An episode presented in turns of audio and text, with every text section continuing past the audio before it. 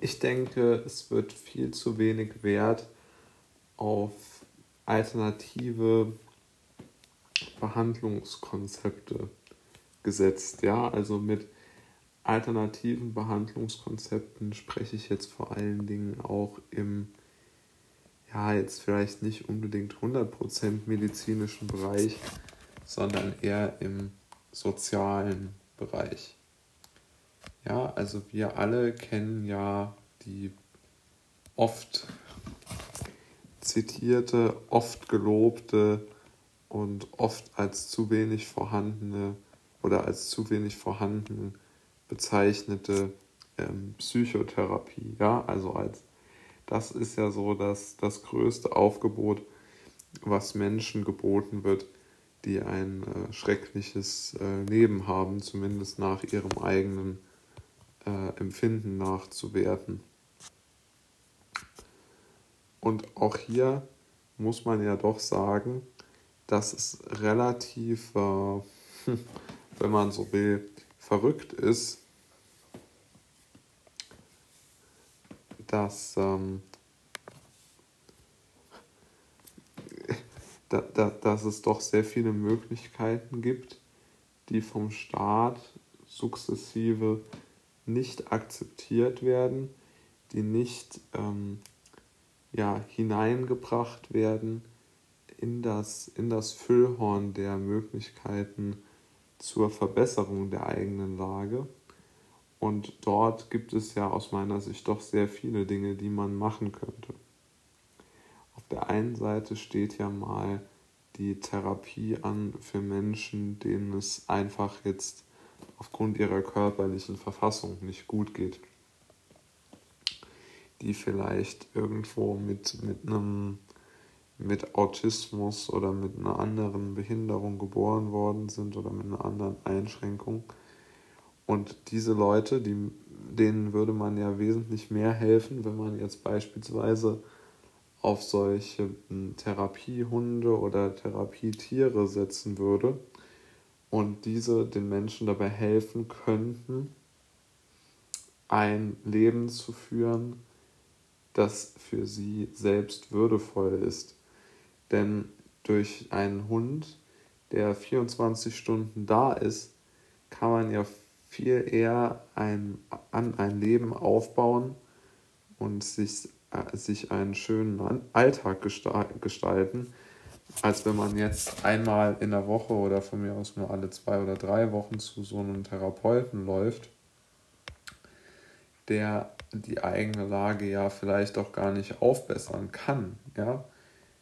Der, kann vielleicht mit guten Ideen oder mit, mit Vorschlägen ähm, kommen, um die, um die eigene Situation aufzubessern. Aber jetzt gerade bei bei Problemen, die auch körperlich ähm, und, und, und einfach was die, was, was die körperliche Beschaffenheit angeht, wenn es dort Probleme gibt,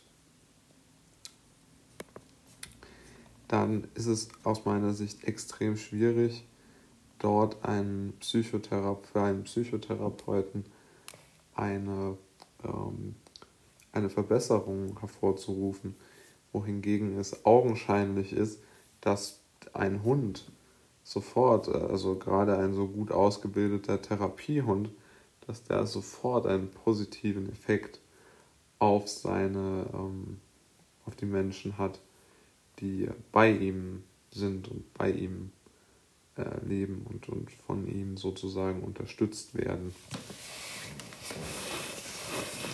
Und dann gibt es natürlich auch noch andere wichtige und, und gute Punkte, die aus meiner Sicht dafür sprechen, dass man ähm, gerade diese Konzepte mit Therapiehunden in das, in den, ähm, in die Versicherungsleistungen zumindest teilweise mit aufnehmen muss. Denn es ist ja wiederum offensichtlich, dass es Studien bedarf, die belegen, dass diese Therapie etwas bringt. Ich denke aber, dass es gar nicht so schwierig ist, ähm, das zu tun, denn auch das scheitert wiederum nur am Geld. Denn wenn man sich wieder vorstellt, eine Studie zur Wirksamkeit auf das psychische Wohlbefinden, ähm, insbesondere wenn man, ähm, ich bleibe bei meinem Beispiel, Therapiehunde benutzt. Das liegt zwischen 35.000 und 40.000 Euro, eine solche Studie in Auftrag zu geben und zu, äh, betrei zu betreiben, durchzuführen. Und nur bei einem erfolgreichen Abschluss und Auswertung einer solchen Studie sind die Krankenkassen überhaupt dazu in der Lage und bereit, die Leistungen anzuerkennen und sie zu bezahlen für ihre Versicherten. Das heißt, es ist vollkommen unmöglich, es ist vollkommen unmöglich, die Menschen ähm, so, also gerade jetzt auch die Unternehmer, die die Therapiehunde anbieten, die diesen Service anbieten, die müssen ja ähm, immer in Vorleistung äh, treten, sozusagen, und können ja dann gar nicht abschätzen, ähm, ob diese Studien überhaupt von den Krankenkassen für, ähm, für zweckmäßig befunden werden, für richtig durchgeführt und akzeptiert und somit in das Leistungsspektrum aufgenommen werden. Das ist ja gar nicht sicher. Also wie man es dreht und wendet, es ist enorm schwierig, eine solche Sache ähm, gerade in Bezug auf die Finanzierung hervorzubringen.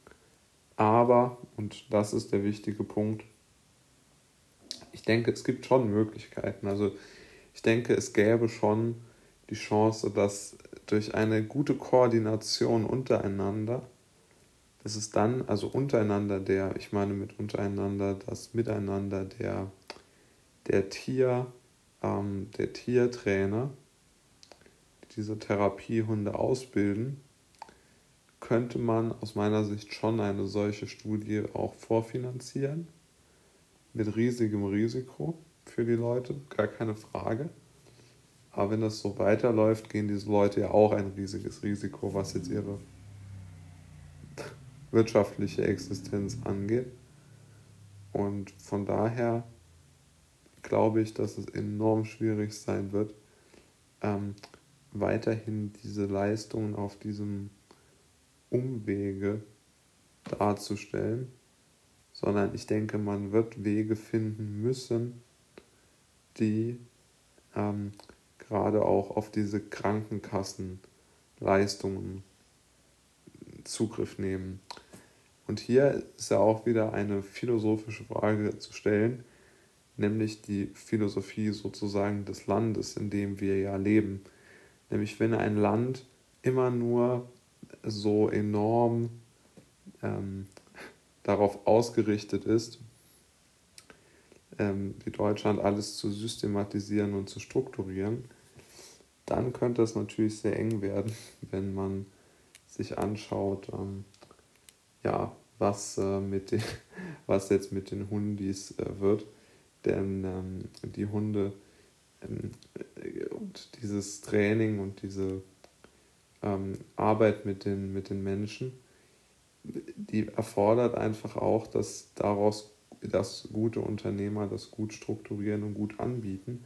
Und ich glaube, daran fehlt es aktuell so ein wenig.